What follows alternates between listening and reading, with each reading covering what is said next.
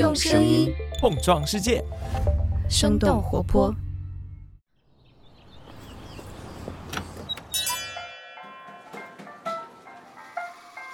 您的生动早咖啡好了，请慢用。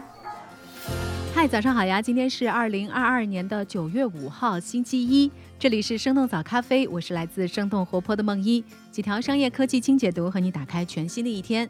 在开始我们今天这期节目之前，想要先问你一个问题：你能猜到体育领域最贵的纪念品是什么吗？是乔丹的球衣，还是梅西的签名足球呢？其实，在上周以前，世界上最贵的体育纪念品是一九八六年世界杯上马拉多纳上演上帝之手时候所穿着的阿根廷国家队球衣。不过，八月二十八号，一张棒球球星卡以一千二百六十万美元的价格被拍卖，超越了马拉多纳的球衣。最近几年以几百万美元价格成功出售的球星卡并不少见，那到底是什么原因使得这些小小的卡片卖出了如此高昂的价格呢？我们今天的清解读就与此相关。那在这之前，我们先来关注几条简短的商业科技动态。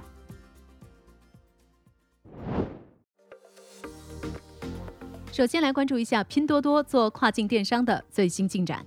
根据三十六氪的消息，九月一号，拼多多跨境电商平台正式在美国上线。平台的名字叫做 Temu，T-E-M-U。App Store 应用详情页上显示，Temu 的意思就是 Team Up, Price Down，和国内名字拼多多的意思比较接近，也就是买的人越多，价格越低。和专注快时尚的 Shein 不同，Temu 要做的是一个综合类的跨境电商平台。他们的品类包括服饰、箱包、母婴用品、三 C 数码等等二十一个一级类目，而且一个店铺可以销售多个品类。值得注意的是，由于使用 PC 端网购仍然是美国电商消费者的一个重要习惯，因此 Temu 上线之后就有了网页版。而成立于2015年的拼多多，直到今年的六月才上线了国内的网页版。另外，因为国外监管的原因，Temu 到现在为止还没有出现拼多多 App 当中常见的砍一刀和拼单等等营销方式。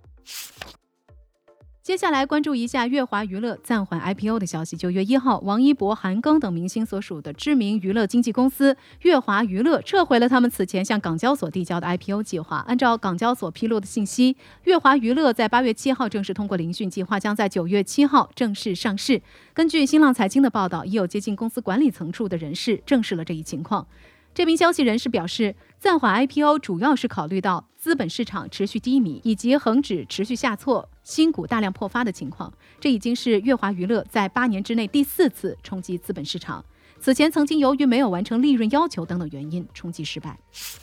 下面再来关注一下加拿大运动服饰品牌 Lululemon 的消息。根据 CNBC 的报道，九月二号，Lululemon 发布了他们今年二季度的财报。数据显示，截止到七月三十一号，Lululemon 二季度营收比去年同期增长了百分之二十九，达到了十九亿美元，和疫情前的二零一九年第二季度相比，实现了营收翻倍。根据三十六氪的分析，今年夏天飞盘等轻运动吸引了不少的女性参与，有效带动了瑜伽裤的销量。这也让 Lululemon 不仅没有像耐克和阿迪达斯一样在国内面临营收下滑的困境，还实现了同比增长百分之三十的成绩。品牌方面表示，二季度在中国大陆新开了八家门店，总数量达到了七十家，跃居全球第二。中国将会在二零二六年成为 Lululemon 全球第二大市场。最后来看看迪士尼正在酝酿当中的会员计划。根据《华尔街日报》九月一号的报道，迪士尼正在考虑推出一项会员计划，也就是为他们的会员用户提供折扣或者是特殊优惠，来鼓励用户增加在迪士尼流媒体服务、主题公园、度假区以及各类商品上的支出。《华尔街日报》援引消息人士的介绍，这个计划有点类似于亚马逊的 Prime 会员计划，可以帮助迪士尼更好地了解消费者的个人偏好。另外，迪士尼还准备在今年年底之前将零售服务加入到 Disney Plus 当中，订阅者可以购买迪士尼主题配饰和儿童演出服装等等。不过，迪士尼方面表示，这个会员计划仍然在讨论阶段，还没有确定具体的推出时间。那以上就是值得你关注的几条商业科技动态，别走开。我们在一条小小的早咖啡动态之后，和你一起来看看为什么一张小小的球星卡可以卖出天价。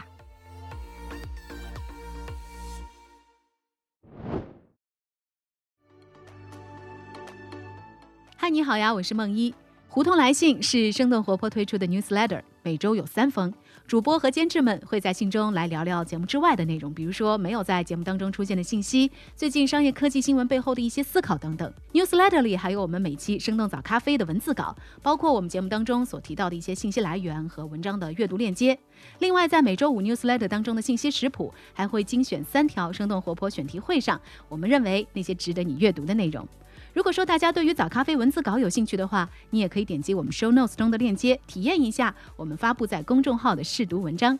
那除了胡同来信之外，我们也将会尽力的确保每个季度为 Newsletter 的订阅者举办一场线上或者是线下的活动。除了已经举办了三期的露天演讲台将以新的形式回归，我们早咖啡其实也在策划新的活动。那你也可以在我们的邮件当中和我们一起来讨论，或者是询问任何你感兴趣的事情，我们都会一一邮件回复的。当然，更重要的是你的慷慨加入也会支持我们做出更好的内容。好了，这就是我们今天的早咖啡小动态。下面继续今天的清解读。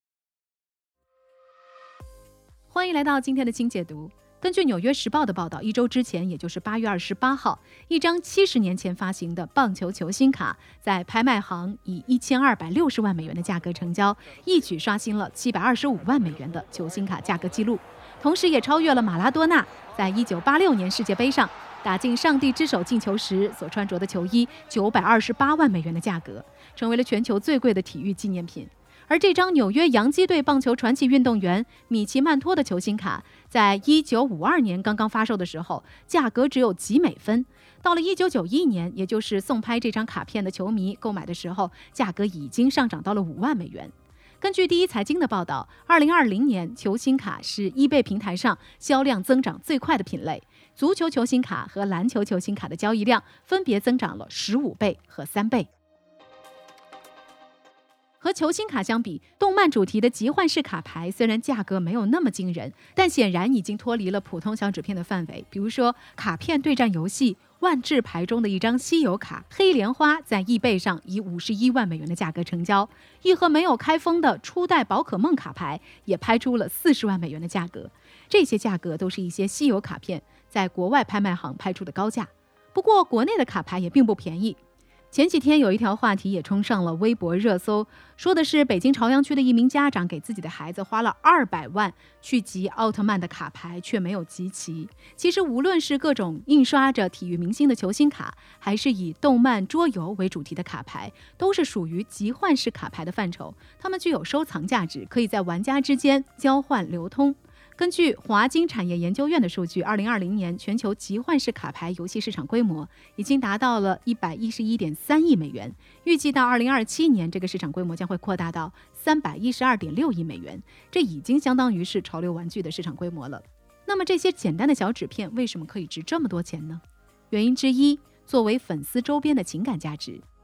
说起这种集换式卡牌的起源，可能各位八零九零后们并不会陌生。就像当初小浣熊方便面里附赠的水浒卡片一样，在十九世纪的晚期，美国烟草大亨詹姆斯·杜克为了提高香烟的销量，会附赠印有演艺明星的卡片。这种促销方式迅速传导到了其他的快消品领域，印有棒球、篮球明星的卡片也引起了热潮。经过并购、反垄断诉讼之后，球星卡的生产越来越规范，不同的体育联盟都会有自己球星卡的授权生产商。球迷购买这些正版卡片，实际上也是对体育明星喜爱和认可的体现。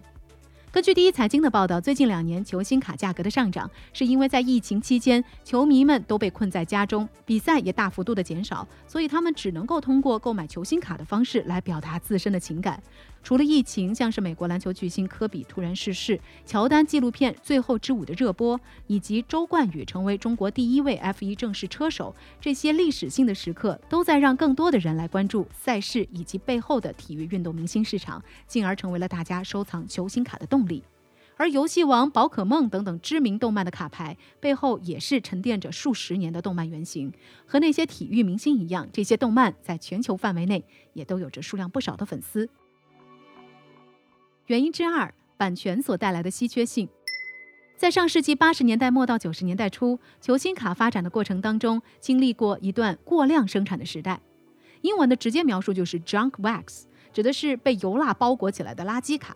那段时间，各大体育联盟向很多的生产商授权，每年体育收藏卡的产量高达八百亿张。在当时，美国一万多家体育收藏卡门店当中，有百分之九十左右都倒闭了，于是体育收藏卡市场崩盘。在九十年代之后，三家主要的体育收藏卡发行公司纷纷与各大联盟签订了独家授权协议。